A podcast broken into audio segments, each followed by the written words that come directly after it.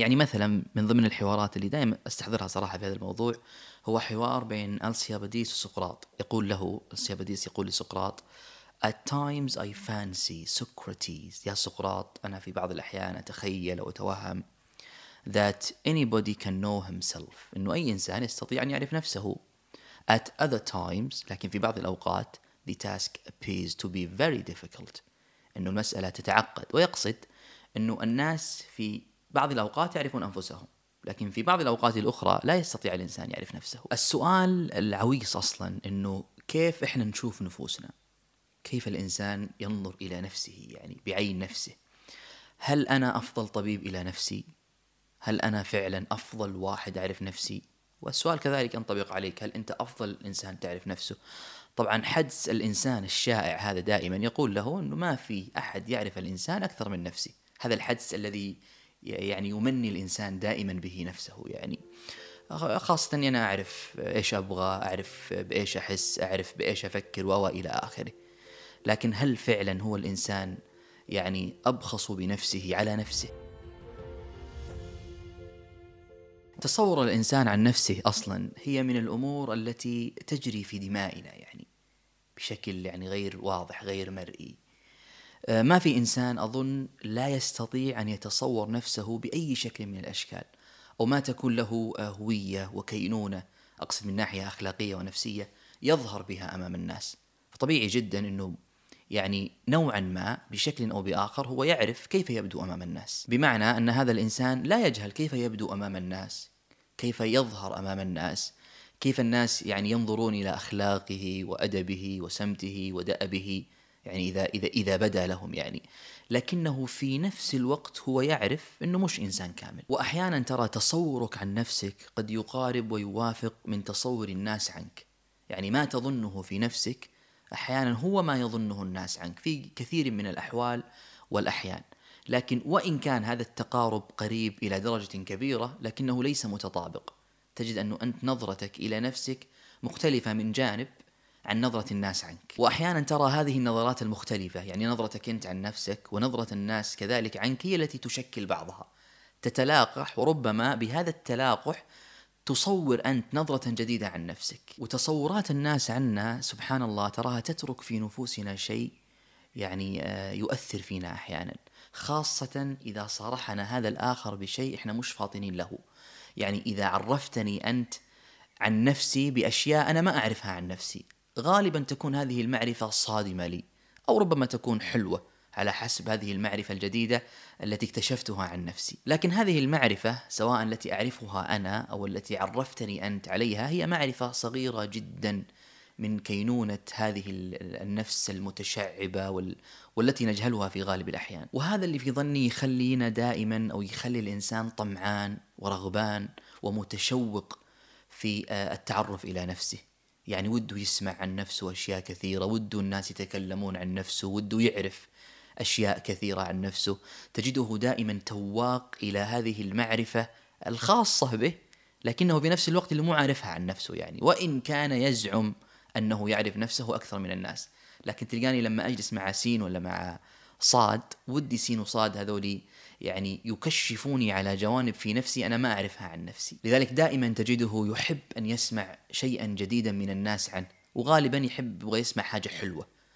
يعني ولو كانت هذه الحاجة حلوة وهو ما كان يتوقعها هذه ما أظنه يسمع في حياته شيئا أطيب وأحلى إلى إلى مسمعه منها. فإحنا بشكل أو بآخر عندنا تصورات عن نفوسنا أو خليني أقول لك عندنا نص تصورات عن نفوسنا.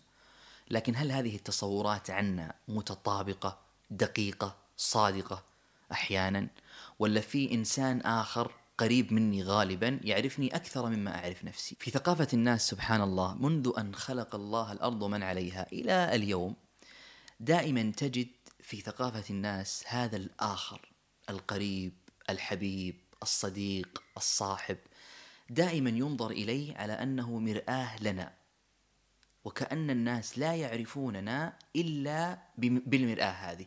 فإن نظروا إلى مرآتي إلى صاحبي فهم بالتالي عرفوني. وحتى جرت في الشعر وفي الأمثال قل لي من تصاحب؟ أقول لك من أنت مثلا. هذه ترى نوعا ما شكلت هذا المفهوم السائد عند الناس. فأصبح مفهوم الصديق أحيانا هو مفهوم بالضرورة صورة عنك. يعني حتى أعرفك أنا لازم أعرف صديقك. أو أعرف من تصاحب حتى أنا أعرفك. وتجدهم يزعمون أن هذا القريب الحبيب الصاحب هو يعرفهم أكثر مما يعرفون أنفسهم. بل ربما ذهبوا الناس إليه وسألوه عن حالك. فإن أجابهم بحالك صدقوه عما يقوله عن حالك يعني. وتجد هذا سبحان الله شائع أيما شيوع وملحوظ في أغانيهم وأدبهم وكتاباتهم وشعرهم وقصائدهم وحياتهم اليومية. أنه دائما إذا تغزل الشاعر بمحبوبته فهو يتغزل أو, أو, أو يزيد غزله وتولعه بها أنه يعرفها من نظرات عيونها مثلا.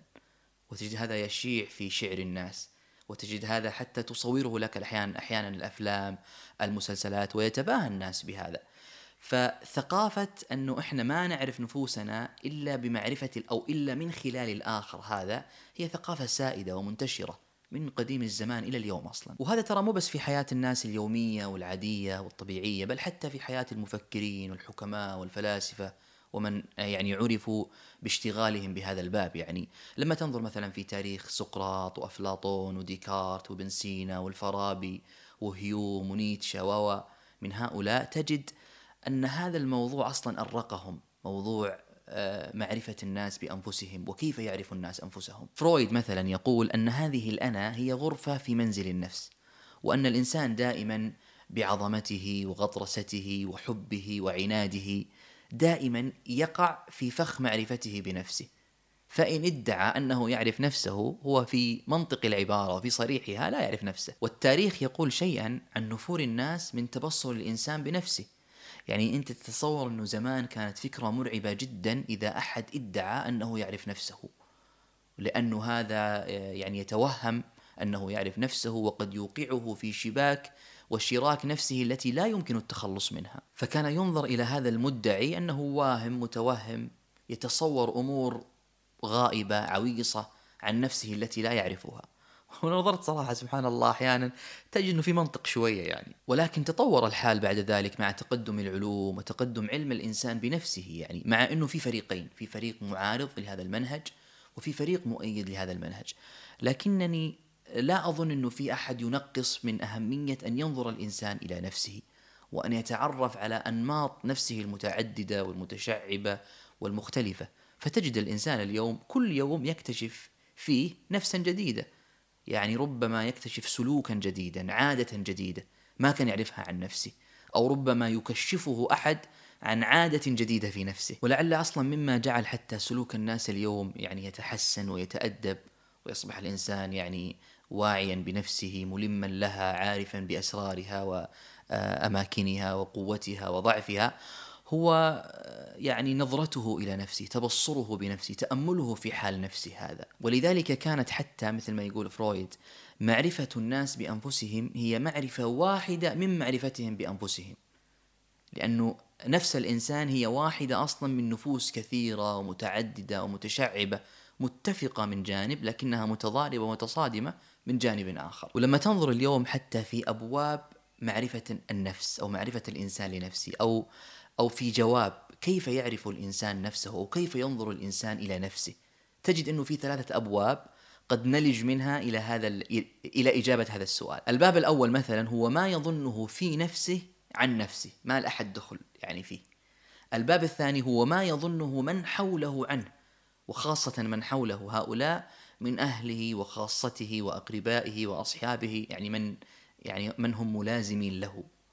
الباب الثالث ما يظنه هو عن نظرة الناس إليه يعني كيف الناس ينظرون إليه؟ وأجد أنا أنه عشان يتيقن ويتثبت الإنسان من دقة تصوره عن نفسه كيف يشعر وكيف يتصرف وكيف يعني يبدو حتى أمام الناس هو محتاج إلى الناس، محتاج إن صحت الكلمة إلى سمعة الناس عنه، فسمعة الناس عنه هي مقياس من مقياس معرفته هو بنفسه، وما أقصد أحيانا الناس في عمومهم يعني، وإنما أحيانا ربما من أهله وخاصته، ممن يعرفوه حق المعرفة، فهو جزء من كلهم هذا، وتصرفه وسلوكه وأفكاره ومشاعره أحيانا قائمة على عليهم أصلا، فهو يبني تصوره بهم وعليه فإن معرفة ما يظنه الناس عنك أمر لا غنى عنه لمعرفتك أنت بنفسك. وسبحان الله أنا دائما أستحضر أنتم شهداء الله في أرضه.